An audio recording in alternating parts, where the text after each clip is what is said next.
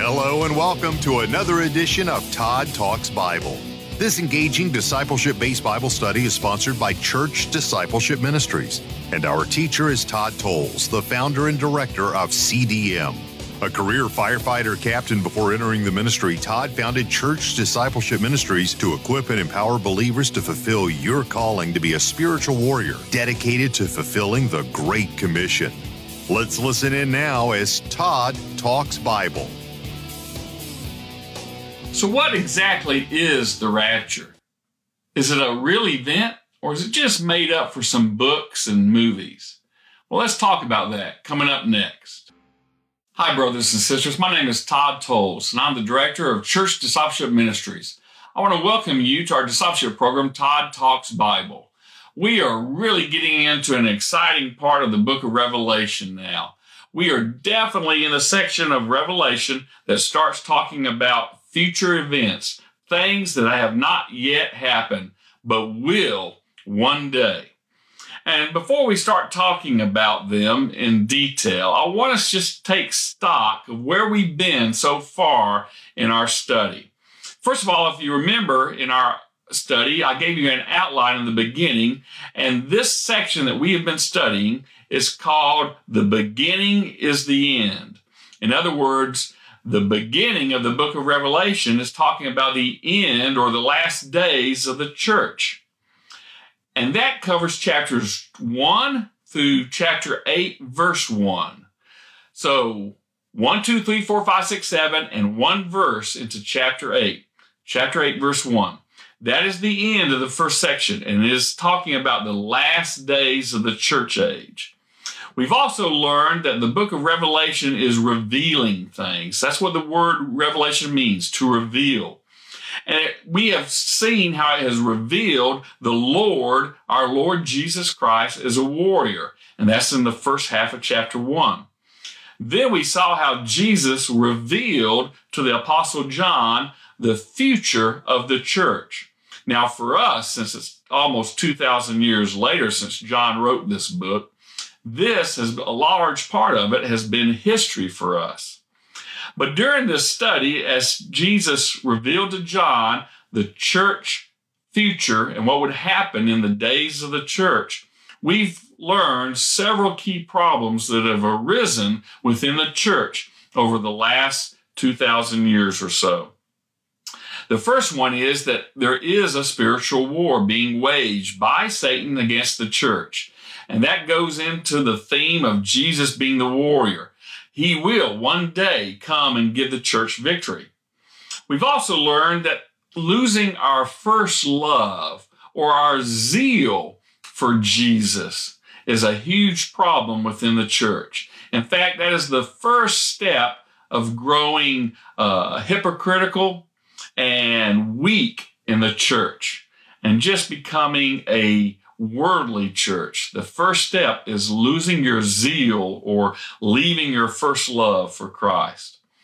Then we learned that there's a false doctrine called Nicolaitanism that we must not tolerate at all.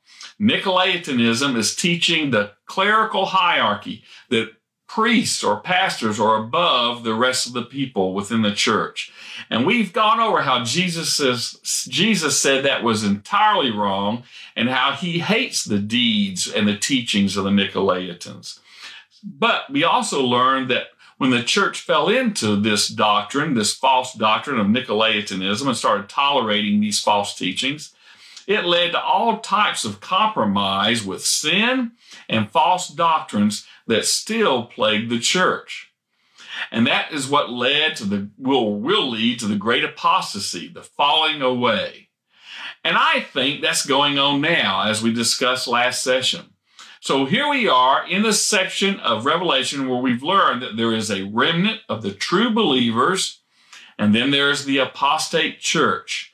And that is the tension that is going on in our present day as we uh, see it in our cultures uh, throughout the world, and especially in the American church. And what will prevail, the apostate church or the remnant? That's the tension, and that's what's being played out. And that brings us to a very important event that you may have heard about called the rapture. Now, the rapture is simply this. It's the return of Jesus Christ for the church before the seven-year time of God's judgment that is known as the time of Jacob's distress. So it's the return of Jesus for his church before the seven-year time period begins of God's judgment on the earth. Now, we'll pick up in chapter four, verse one, and we'll explain the rapture more. Listen to this verse. John is writing, "Then as I looked, I saw a door standing open in heaven, and the same voice I had heard before spoke to me with the sound of a mighty trumpet blast. The voice said, 'Come up here, and I will show you what must happen after these things.'" Now, I want to tell you something. This verse here may not be the most controversial verse in the Bible, but it is definitely right on up there. People argue about this passage, this particular verse, chapter four, verse one. They argue about it almost as much as they argue about any other controversial passage. This is constantly having people argue about it. And they're arguing about it for uh, a number of reasons. The first reason people argue about this verse is that some argue that this portrays the rapture of the church, that the Apostle John actually represents the Christians, the true believers, the remnant, and that this represents the rapture of the church because it says, "Come up here." Now, I want to tell you something. I think that theory is just very weak when you look at the biblical evidence. And I want us to point out some verses about how that can't really be true if you're going to follow Scripture faithfully. For instance, if this verse represents John, if John represents the church and him going up there to see what's going on in heaven represents the church, then we have a problem because John doesn't stay up there. Let's go over some verses. You'll see what I'm saying. In chapter seven, verse one, you read this. John writes, "Then I saw four angels standing at the four corners of the earth."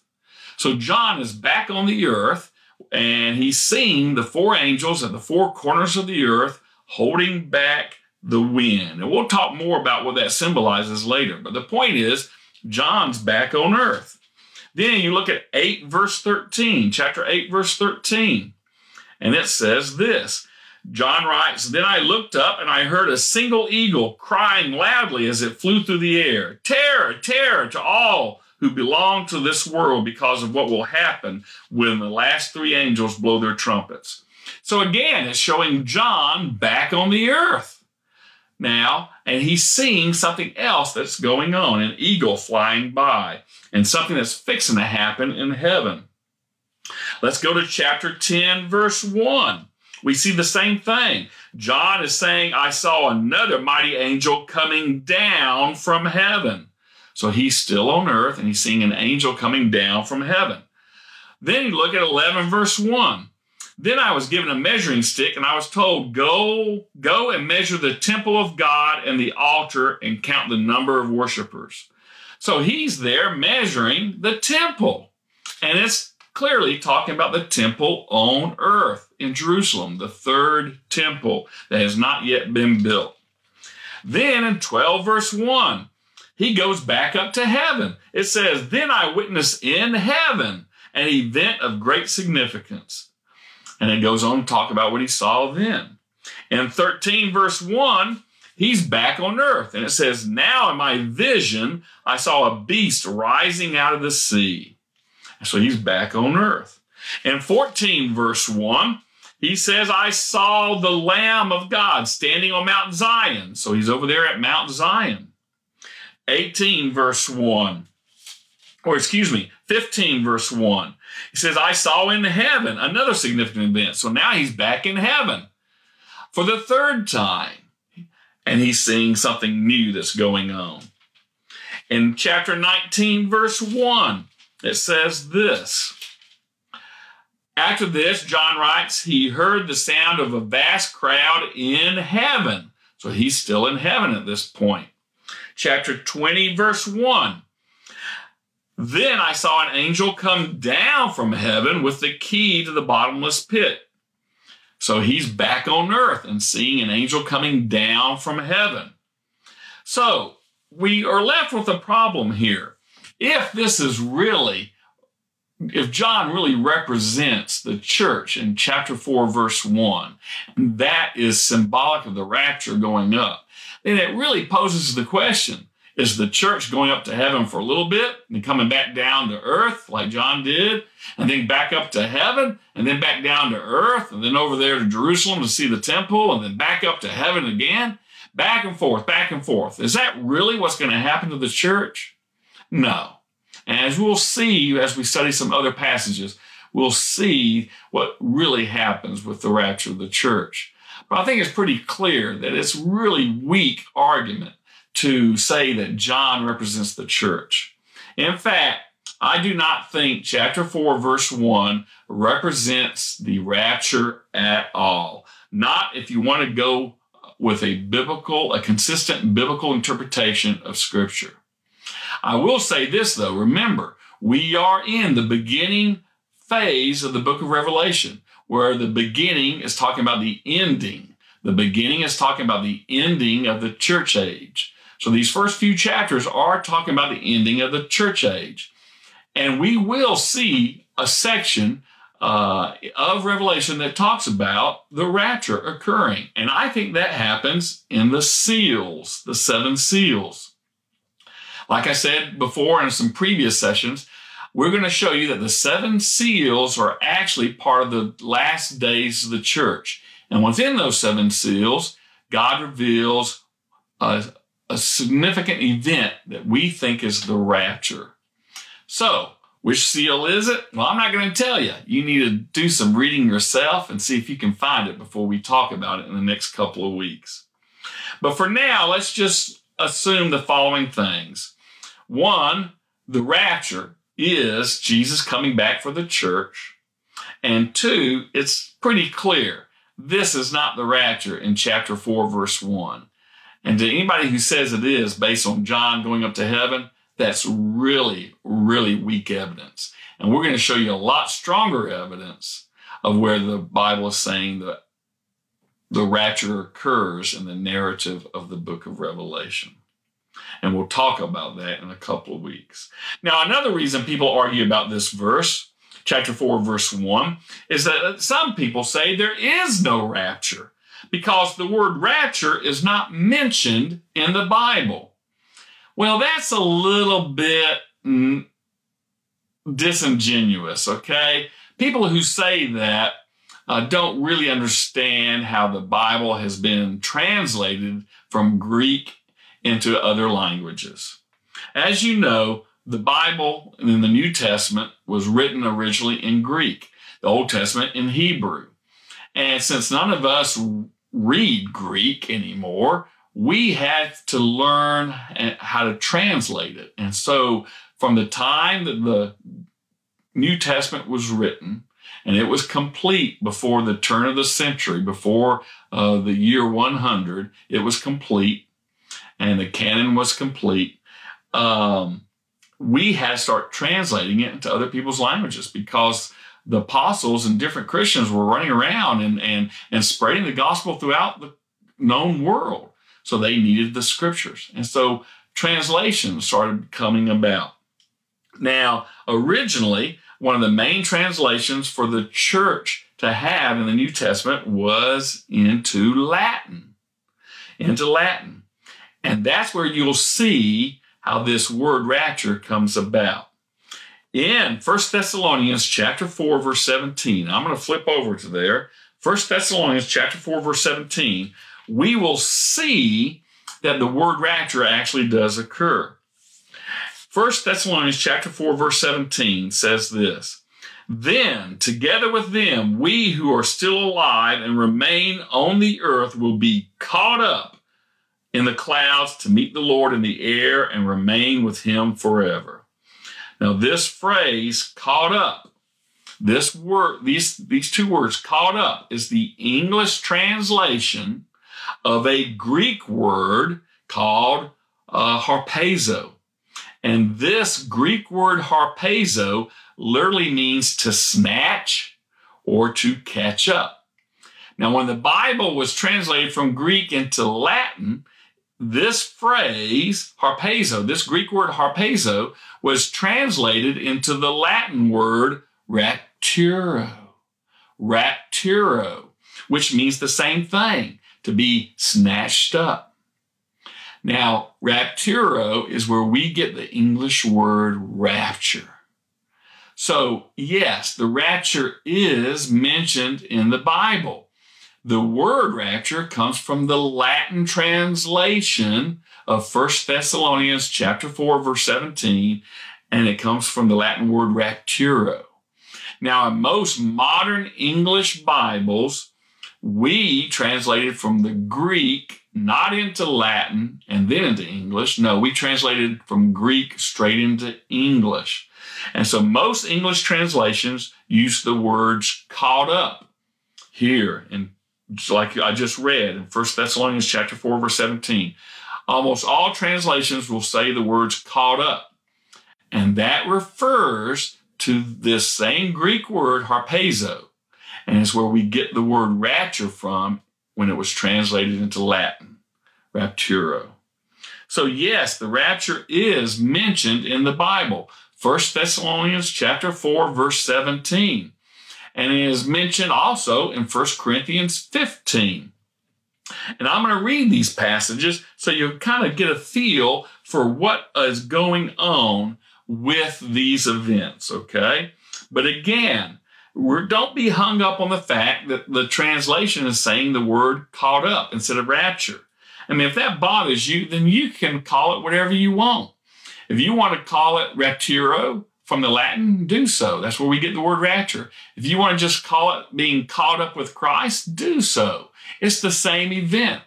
And if you want to be literal about it and call it the snatching or being taken, that would be great. So whatever you want to call it, seriously, the event called the rapture or being caught up is real. And it is in Scripture in two places. Let me read the first one. First Thessalonians four. Starting in verse thirteen, now, brothers and sisters, I want you to know what will happen to the Christians who have died, so you will not be full of sorrow like people who have no hope.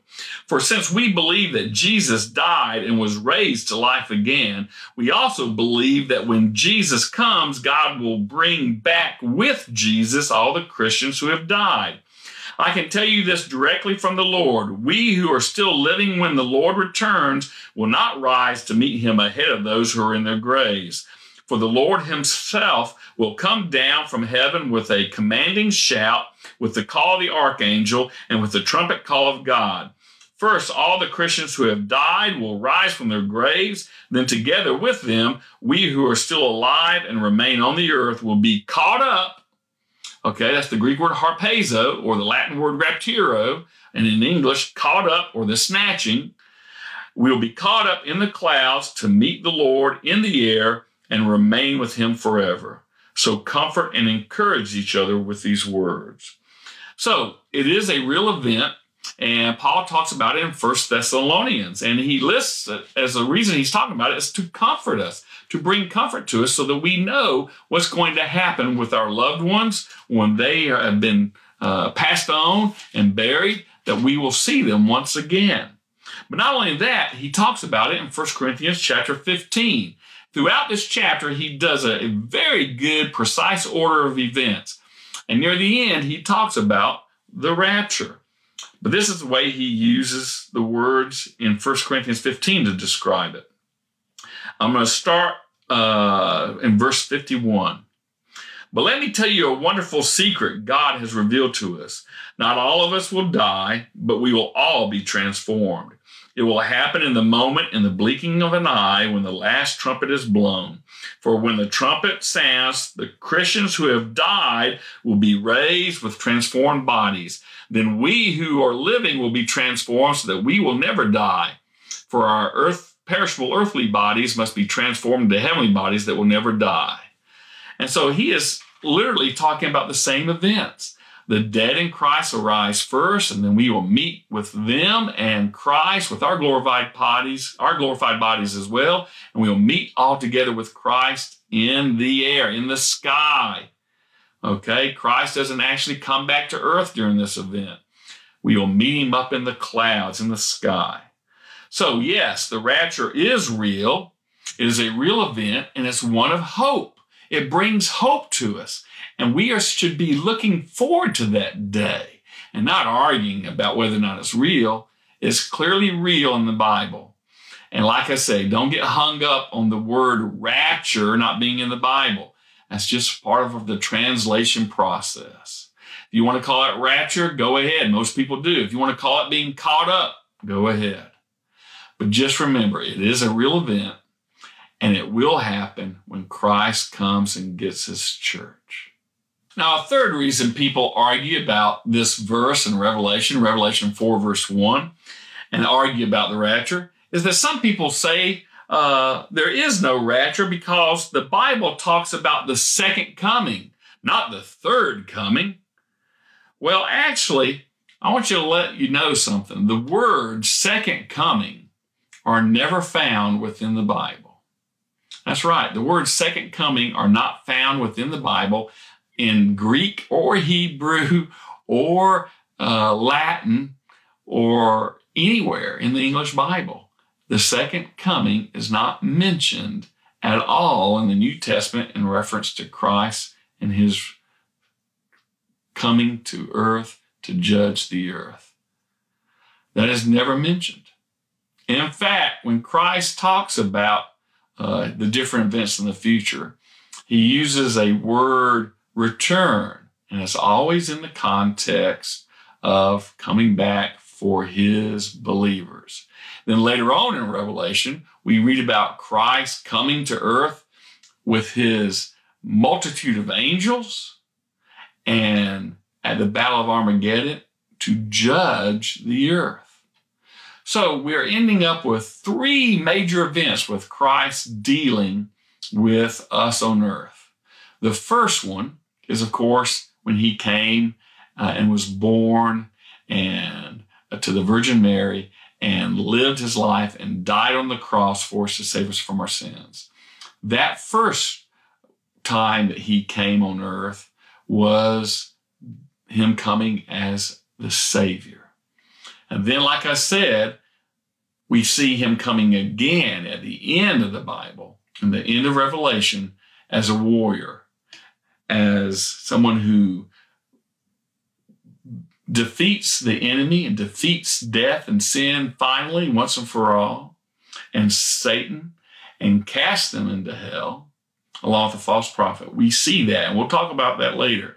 But he comes as a warrior to do that.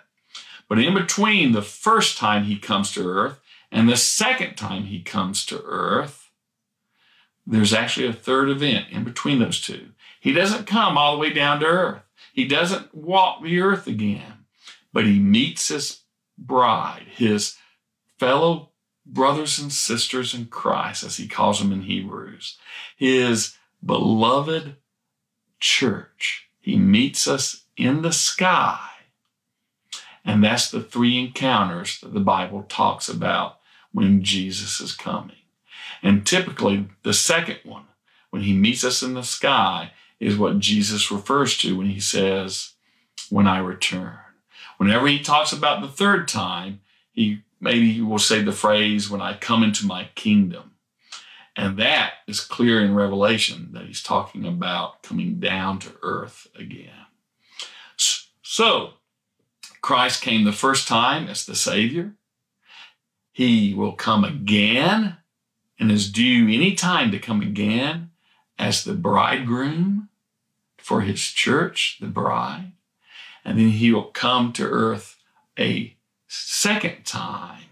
And actually he'll be on earth as the victor, as the warrior that defeats the enemy once and for all.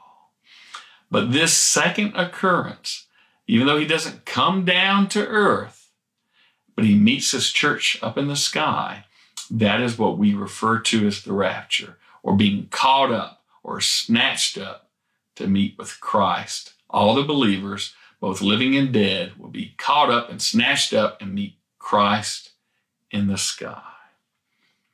Now, to understand why the Bible talks about it that way and why there's those uh, three different encounters, should we say, we kind of need to understand a little bit about weddings. That's right. Specifically, we want to talk about the Hebrew traditions, the Jewish traditions of the weddings. Let's start with uh, an understanding of that, and then you'll see how that fits in with Jesus coming for his church. First of all, you need to realize something with the Jewish wedding, that it came into two phases. It wasn't just a one-time event. It was two phases, and it took uh, a fairly long time. It wasn't just a one-day affair. The first part of the ceremony occurs at the bride's home, where she is living with her parents. And what happens is, maybe a young man sees a, a girl or hears about a girl that is very pretty and attractive to him, and he starts falling in love with her. He gets his father to go negotiate with the girl's father about a dowry, is what we would call it down here in the South, a dowry, but the price for the bride. And they come up with a, a price. And people, before you start getting all upset and saying, what, are they selling this daughter? No, they don't sell the daughter at all. What this is, is to pay the father of the bride a price because he's losing a valuable member of his family, because she will go and live with her husband. So she, he is losing a valuable member of his family. And so to compensate, he is given a price because she's a very precious part of his family. So the groom will get his father to go talk to the bride's groom, and they'll set a price. Let's say it's one bag of gold, okay? And he shows up at the bride's home, the home of her father, and he's allowed to come in, and he gives the father the bag of gold. And then he sits down at the table with his prospective bride. And without saying a word, he'll pour a glass of wine and slide it to her. And if the bride wants to accept his proposal of marriage, that actual glass of wine is the proposal of marriage. If she wants to accept it, she doesn't have to say a word either. She just picks up the glass and drinks it. And if she doesn't want to accept it, she'll push it back and give it back to the groom. And that says, no, I don't want to marry you. Now, you might be asking, how do I know all this about the Jewish wedding? Well, I learned it from a uh, rabbi who became a Christian. His name was Zola Levitt.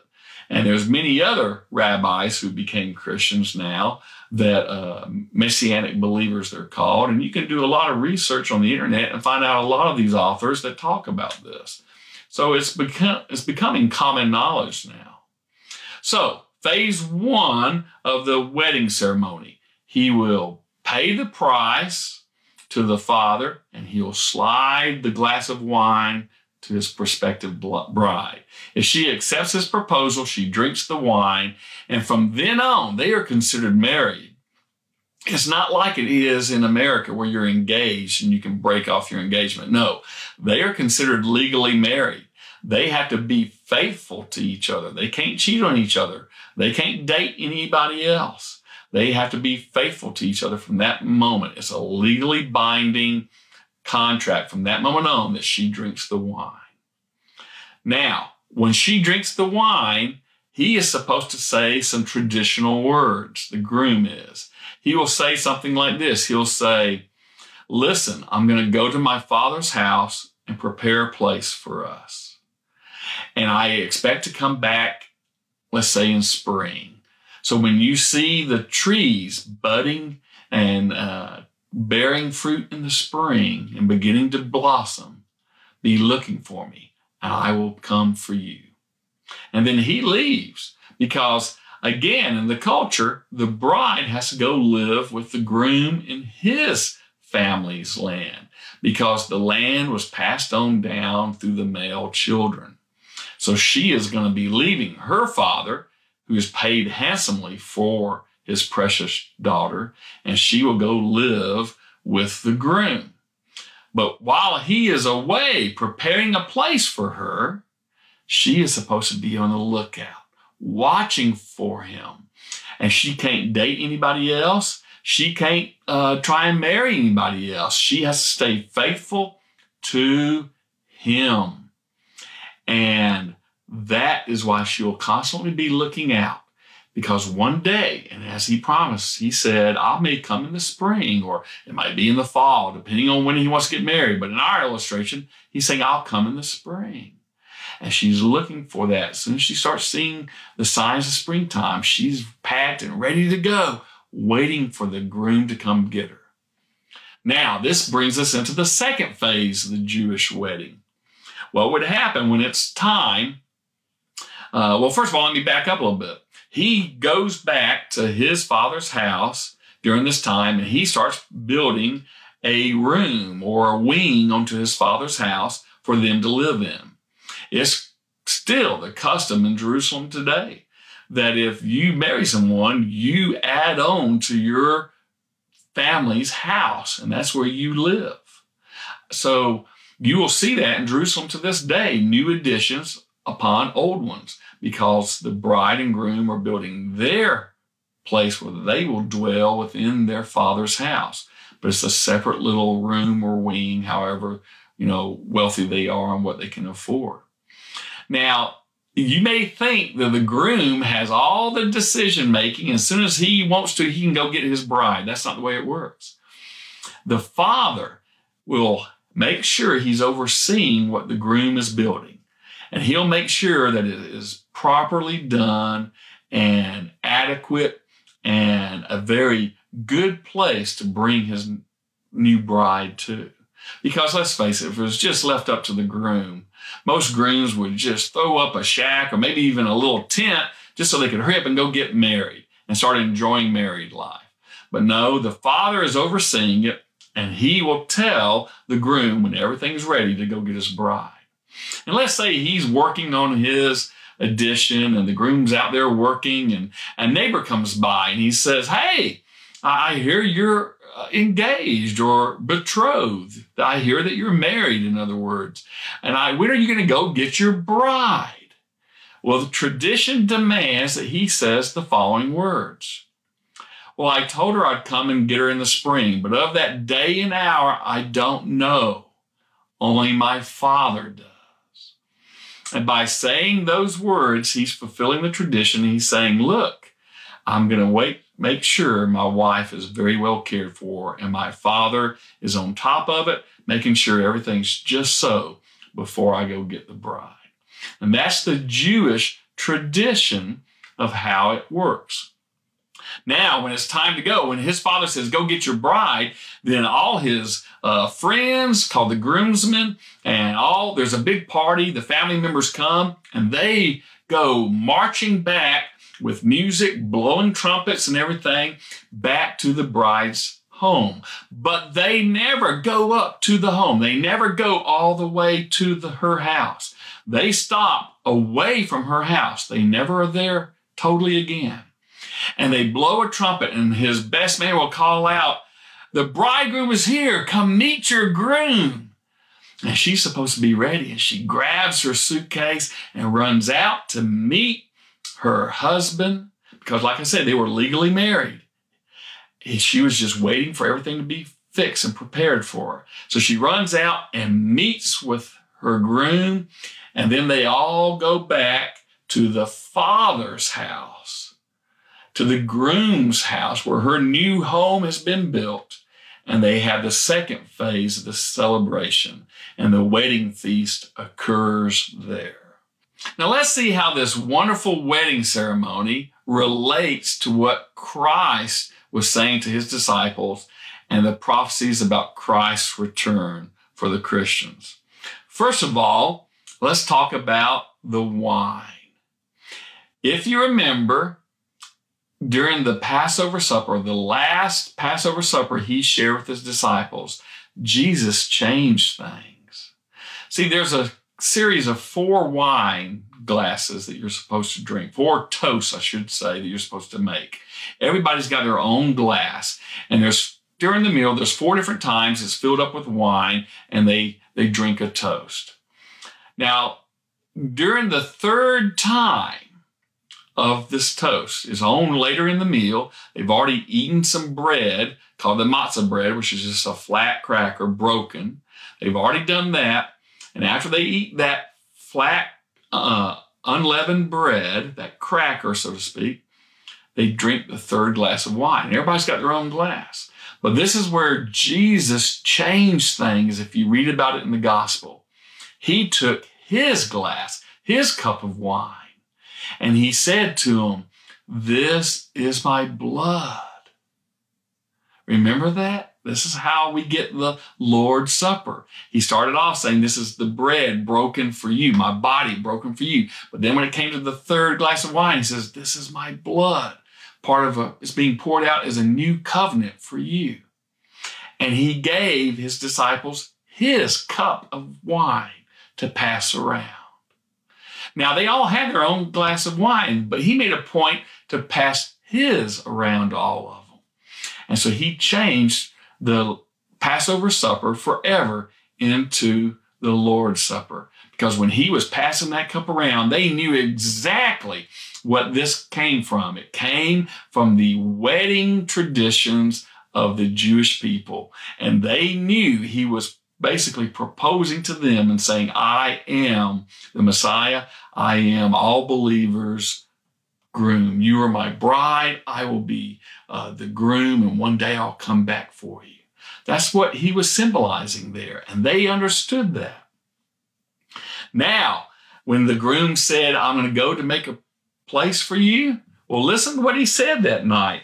In John chapter fourteen, after he gave them that uh, third glass of wine that came from his cup, not their own cup, he said this, "Don't be troubled. You trust God, now trust in me. There are many rooms in my Father's home. I am going to prepare a place for you. If it were not so, I would tell you plainly. When everything is ready, I will come and get you so that you will always be there with me where I am." So he again is going back to the Jewish wedding ceremony and says, "Look, I'm fixing to go prepare a place for you." And they understood what was going on because they they understood the wedding vows just like we do. And today in America, you know, we, we if you ever heard anybody say, "Till death do us part," you know immediately it's coming from our traditional wedding vows here in America. So when they heard this from Jesus, they knew immediately he was paralleling, you know, making a parallel between the Jewish wedding ceremony and his return. Now, what about the signs? Because remember, the groom said, "When you see these things happening, I will be coming to get you."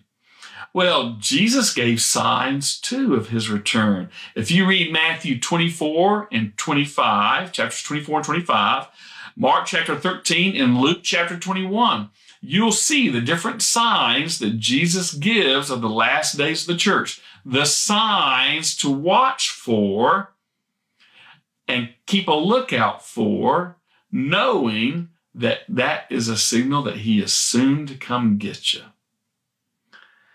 So he did give signs. And we're going to be looking at all these different signs later on in future sessions. Now, finally, what about this thing about telling people uh, only the Father knows when I'm going to come get the bride? That's what the groom had to say, right? That's what the groom, when a neighbor walked up and he said, "When are you going to go get your bride?" he had to tell them, "Well, only my Father knows because I'm preparing a place now." Well, same thing that was happened with Jesus. In Matthew twenty-four, where he's giving some of the signs out, he concludes this chapter with this. Listen to this. "And then at last, the sign of the coming of the Son of Man will appear in the heavens. And there will be deep mourning among all the nations of the earth. and they will see the Son of Man arrive on the clouds of heaven with power and great glory. And he will send forth his angels with the sound of a mighty trumpet blast. And they will gather together his chosen ones from the farthest ends of the earth and heaven. Now learn a lesson from a fig tree. When its buds become tender and its leaves begin to sprout, you know without being told that summer is near. Just so, when you see the events I've described beginning to happen, you can know his return is very near, right at the door. I assure you, this generation will not pass from the scene before all these things take place. Heaven and earth will disappear, but my words will remain forever. However, no one knows the day or the hour when these things will happen, not even the angels in heaven or the Son himself. Only the Father knows. So see, right there in Matthew twenty-four, we see that Jesus, right up to the end, is following the parallels of the Jewish wedding ceremony to understand, to let us understand, to give us a oh, an illustration so that we can understand what it means when he comes back for his believers. So, Jesus came the first time on earth as Savior. One day, he will come back on earth again as the victor, as the warrior to defeat, to defeat Satan once and for all. But in between time, because he promised that his church, his bride, would not have to go through God's judgment of earth. And we read about that in a couple of sessions, last couple of sessions. Well, in between those two events, Jesus will come all the way to earth, but will meet in the clouds at the sound of a trumpet, and his bride will go up to meet him. And Jesus will take us back to his Father's home up in heaven, where he has made a dwelling place for us. And we will enjoy the wedding feast. That is the rapture. And that is why everything in the Hebrew culture of the weddings is pointing to it. And that is what Jesus was referring to when he gave the signs and said, but no one knows for sure except for my Father. It was all about showing that how he would one day return for his believers, his church, his bride, just like a groom and the wedding ceremony would do. So, where does that leave us? Well, we're right there, aren't we? We see the remnant church, and we see the apostate church, and we don't know when he'll return, do we? But the signs are there. And so we need to start watching. He may not come back until a year from now, maybe ten years from now, maybe one hundred years from now. But so far, we've seen at least one sign, the apostate church and the remnant. And it's going on just like we learned in the seven churches of Asia in the book of Revelation. So we will also be learning some other signs that are taking place. And those signs are in the seven seals. And you'll see how they all pull together to be signs to tell us to get ready, to prepare for the day our groom comes and gets us, what is commonly called the rapture. It is real, and it could be soon. So, my advice to you is keep your eyes to the sky and be on the lookout for your groom, because he's coming. And in the meantime, read your Bible. Thank you for listening to Todd Talks Bible, sponsored by Church Discipleship Ministries. For more information, please visit church discipleship ministries dot com or check today's show notes for the link. Our teachings are also available on YouTube. Simply search for Todd Talks Bible. I'm Brian Race, encouraging you to subscribe to this podcast so you'll never miss an episode. Also, consider sharing this timely teaching with someone you believe needs to hear it. Until next time, may the grace of the Lord Jesus Christ and the love of God and the fellowship of the Holy Spirit be with you all.